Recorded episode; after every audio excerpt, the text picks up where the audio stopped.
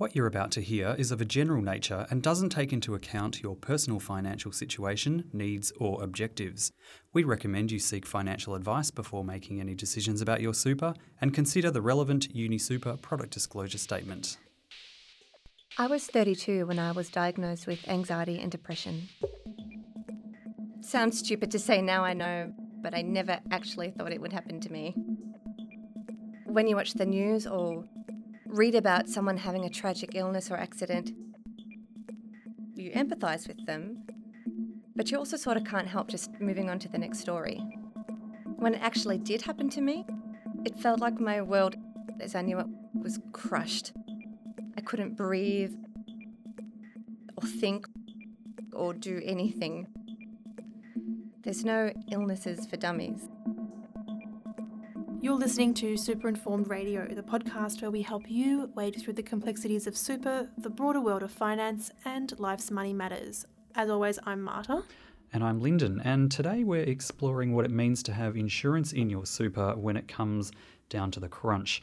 Now, the story you heard a moment ago is that of one of our members who's obviously gone through a pretty tough time in life over the last little while, potentially even one of the worst moments of her life so far. Yeah, I felt kind of odd listening not odd but it was a weird listening to it because i can empathize but I, then i start thinking about how well how would i go about it if something like that happened to me um, and how would i even go about picking my life back up um, it's it's it's hard well, in this member's case, she actually was able to contact UniSuper because she had insurance through her super. Let's see the rest of her story. Everyone processes these things differently. I tried to keep going, but in the end, I found I just couldn't. I had to quit the one thing that was keeping me sane my job. Well, you might think it's just a job, but for me, that was my life. Like, how was I going to keep going? I heard randomly on the TV about cover for when you can't work, and that I could be covered through my super, so I did check eventually. I wasn't in the headspace to wrap my hand around any of it. I'd been on sick leave for four months, and it was about a year before I finally got in touch with UniSuper. And in the end, I was entitled to an insurance benefit. UniSuper introduced me to it, and they helped me apply for it. Well, I finally had to resign from my position. You kind of can't imagine what it's like until you go through it. I spoke with an occupational rehabilitation specialist at UniSuper. Natalie coached me to get back into the workforce. She took me through two mock interviews, uh, which really helped my anxiety and fears about being asked about my past experience, and it meant I could practice answering questions in a non threatening way. I'd been out of the loop for so long, so it, it was great to be able to have some trial runs before jumping back into it.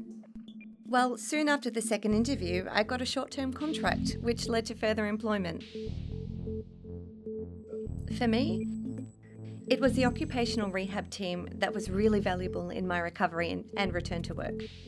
Natalie helped me feel confident about my position and helped me practice in a really positive and constructive way.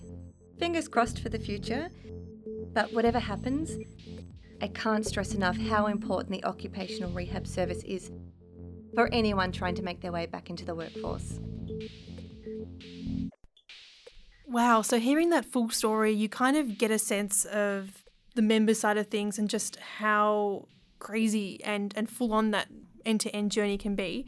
So, here to take us through that in a little bit more detail is Natalie Agnoletto, UniSuper's Occupational Rehabilitation and Return to Work Specialist.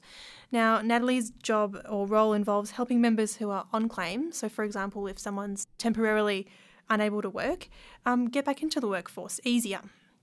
Um, and that can involve supporting the member and communi- and just keeping in touch with them throughout this process, and even also talking to employers, either their current one or potential new ones, to ease that transition of coming back into work. Natalie, thanks very much for joining us in the studio today. Thanks for having me.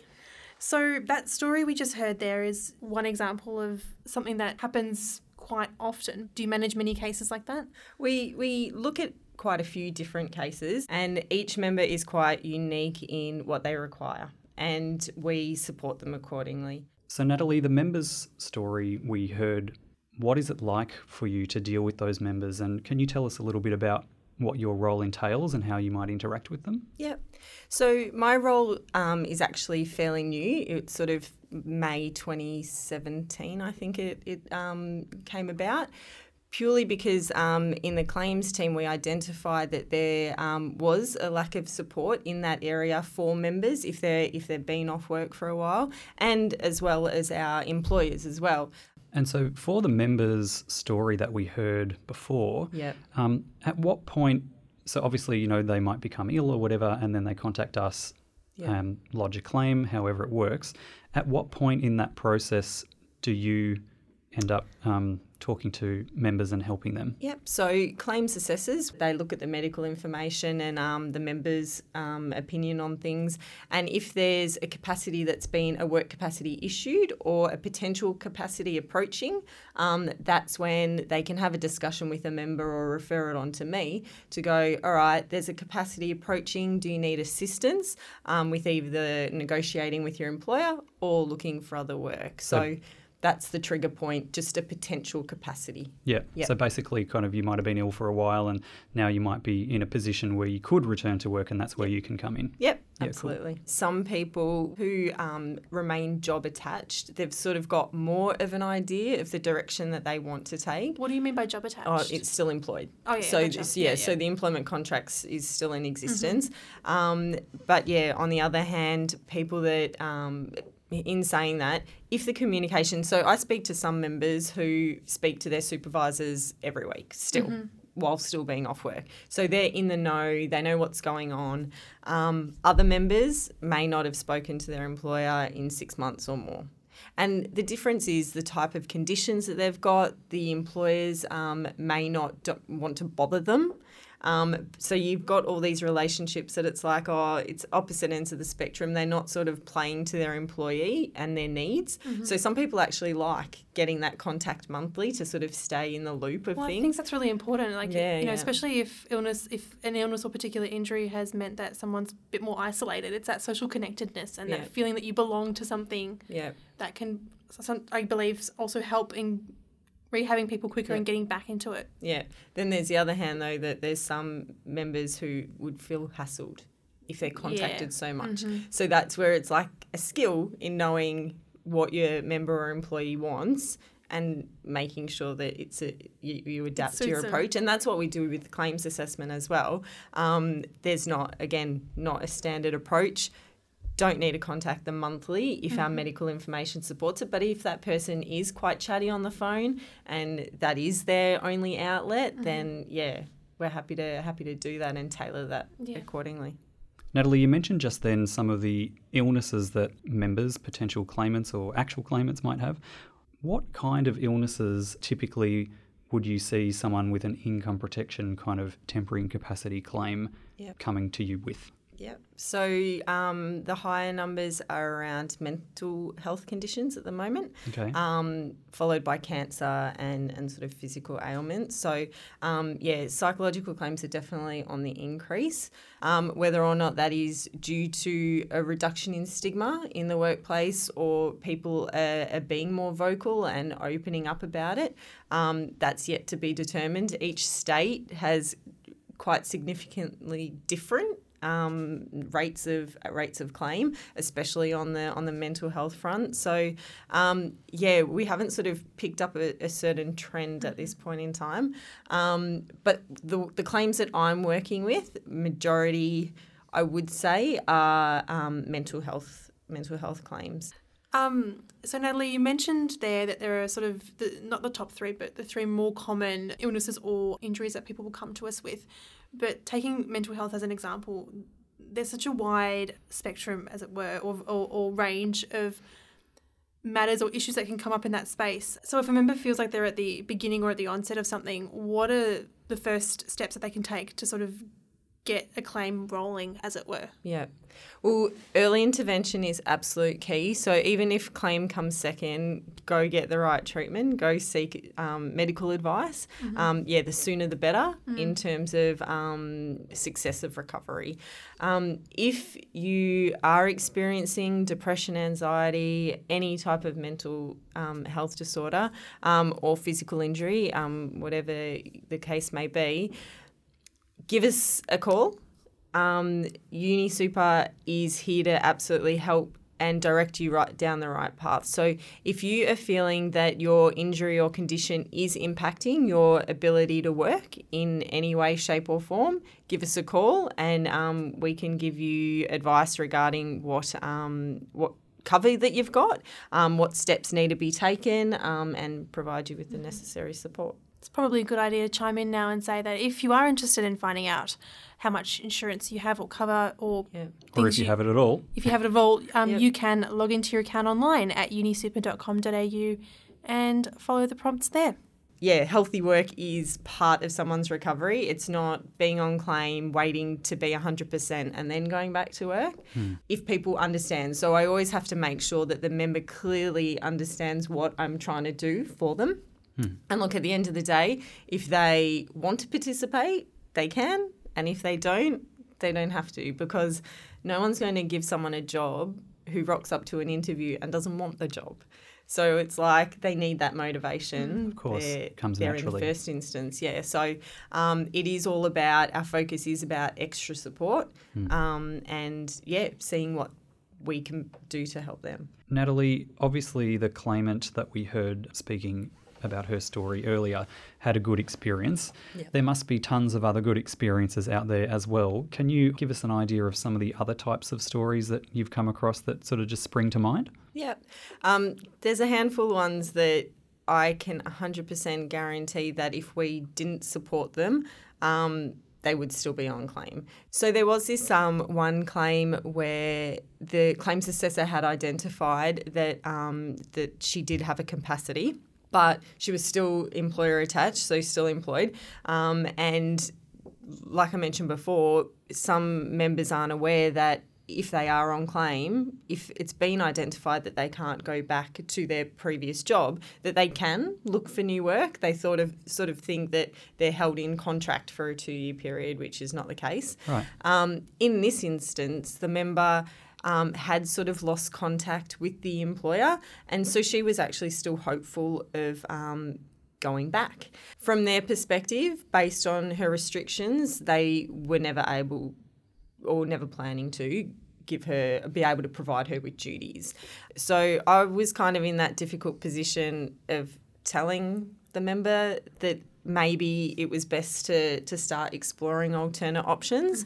um, yeah. She was absolutely devastated. So and and it was all about trying to. Um, give her hope that we're here to support her to start um, exploring other options. Ideally, it will 100% come from the employer.